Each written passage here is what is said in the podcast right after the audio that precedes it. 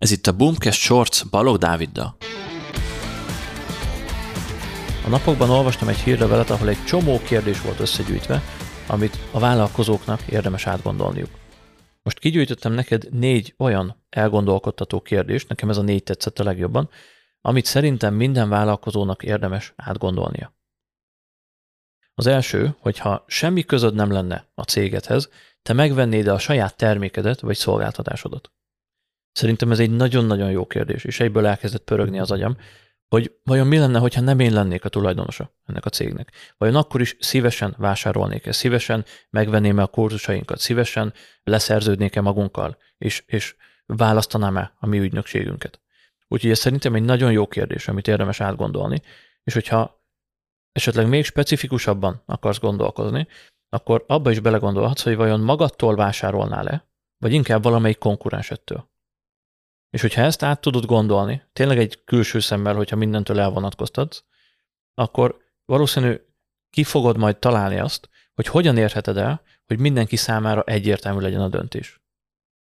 Tehát ha most azt mondod, hogy nem feltétlenül magadtól vásárolnál, vagy nem olyan egyértelmű a dolog, hogy nem is beszélnél más céggel, vagy nem néznél el más üzletbe, akkor gondold át azt, hogy hogyan érheted el, hogy ne is kelljen gondolkozni azon, hogy magadtól, a saját cégettől vásároljon valaki. A második kérdés, ez is nagyon tetszett, hogyha hetente csupán 1 órát fordíthatsz a vállalkozásod fejlesztésére, akkor mivel foglalkoznál? Ez egy elképesztően jó kérdés, mert itt azt fogod tudni kihámozni, hogyha átgondolod majd ezt, hogy mik a prioritások, mik a legfontosabb dolgok, amit te cégvezetőként meg tudsz tenni. Mert most, amikor sokan, ugye sok vállalkozó nem 6-8 órákat dolgozik, hanem 8-10-12-14 órákat is akár, nekem is vannak ilyen időszakaim, hajlamosak vagyunk elúszni a dolgokkal, és olyanokkal foglalkozni, ami nem feltétlenül prioritás. Viszont, hogyha azt mondanák, hogy csak heti 1 órán van, ahhoz, hogy a lehető legnagyobb impactet, a lehető legnagyobb eredményt elérjem vele, akkor vajon mivel foglalkoznék? Aztán a harmadik kérdés, hogy vajon van-e olyan folyamat, amit manuálisan csinálsz, de könnyen automatizálható? Ez már egy nehezebb kérdés, mert valószínűleg technikai tudás is kell ahhoz, hogy meg tud ezt válaszolni, de ennek amúgy könnyen utána tudsz járni. Nekem ilyen volt például a meetingek egyeztetése, mert eleinte az első 1-2 évben, amikor az ügynökséget csináltam, sokáig manuálisan egyeztettem a meetingeket, sőt olyan is volt, hogy telefonon. Ez egyszerűen tarthatatlan, tehát ez szerintem nem működik. Hosszabb távon, nagyobb volumenben így nem fenntartható a dolog. És ugye ezt megoldottam nagyon egyszerűen, egy 15 dolcsis vagy 20 dolcsis, nem is tudom pontosan, egy olcsó szoftverrel, ami az időpontokat kezeli. Én egyébként a Tidecalt használom, ezt az AppSumo fejlesztette, hogyha gondolod, nézd meg. Lifetime, egyszer fizetsz érte, magyarul is tud, igazából tökéletes a célra.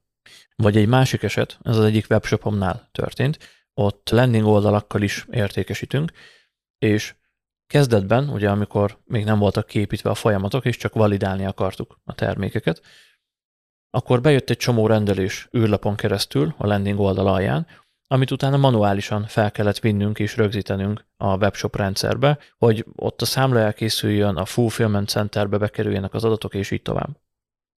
És amikor ez már napi 1-2 órát is igénybe vett, akkor azt mondtuk, hogy oké, ez így nem mehet tovább, találnunk kell valami megoldást, és ZPR-rel 1-2 nap alatt összehegeztettünk egy olyan ilyen Google Sheets-be kibeimportálós dolgot, hogy azonnal bekerültek WooCommerce-be a rendelések, és innentől kezdve az a napi 1-2 óra teljesen felszabadult, és tényleg semmi dolgunk nincs vele azóta.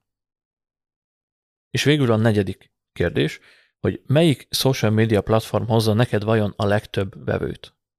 Ezt azért tettem bele, mert ez már egy eléggé marketinges irányú kérdés, és hogy azért valami marketingről is beszéljünk. Itthon azt tapasztalom a tanácsadásokon az ügyfeleknél, hogy a hazai KKV-knál még mindig nagyon erősen él ez a kényszer, hogy jelen legyünk a közösségi médiában. Viszont, hogyha átgondolod azt, hogy vajon bevételt is generál-e neked a különböző social media felület, és nem csak lájkokat, vagy kommenteket, vagy akármit, akkor azt is ki tudod találni, hogy vajon mennyi energiát érdemes ezekbe fektetni. Például, hogyha jelen vagy Facebookon, ott vagy évek óta, és folyamatos a jelenléted, de nem látod azt, hogy ez hogyan hoz neked hasznot, hogyan hoz neked bevételt, akkor lehet, hogy felesleges beletenned azt az energiát, vagy felesleges beletenned annyi energiát, mint amennyit most teszel bele.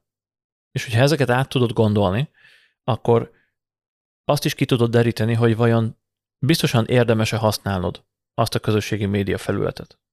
Csak azért, mert az a berögződés, hogy jelen kell lenni Facebookon vagy Instán, még nem jelenti azt, hogy tényleg így van, és hogy neked ez meg is éri. Úgyhogy érdemes átgondolnod, hogy melyik az a közösségi média felület, ami tényleg értékes számodra, ami tényleg értékes érdeklődőket és vevőket generál a bizniszed számára. Hogyha van ilyen, akkor használ továbbra is, hogyha nincs, akkor pedig keres, kutas, hogy vajon olyan csatornát, amit nem használsz, hogyan tudnál jobban használni. És ennyi lett volna a mai BOOMCast Shorts.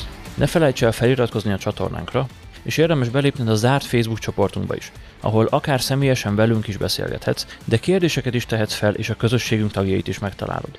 Gyere és csatlakozz hozzánk a boommarketing.hu/FB csoport linken keresztül.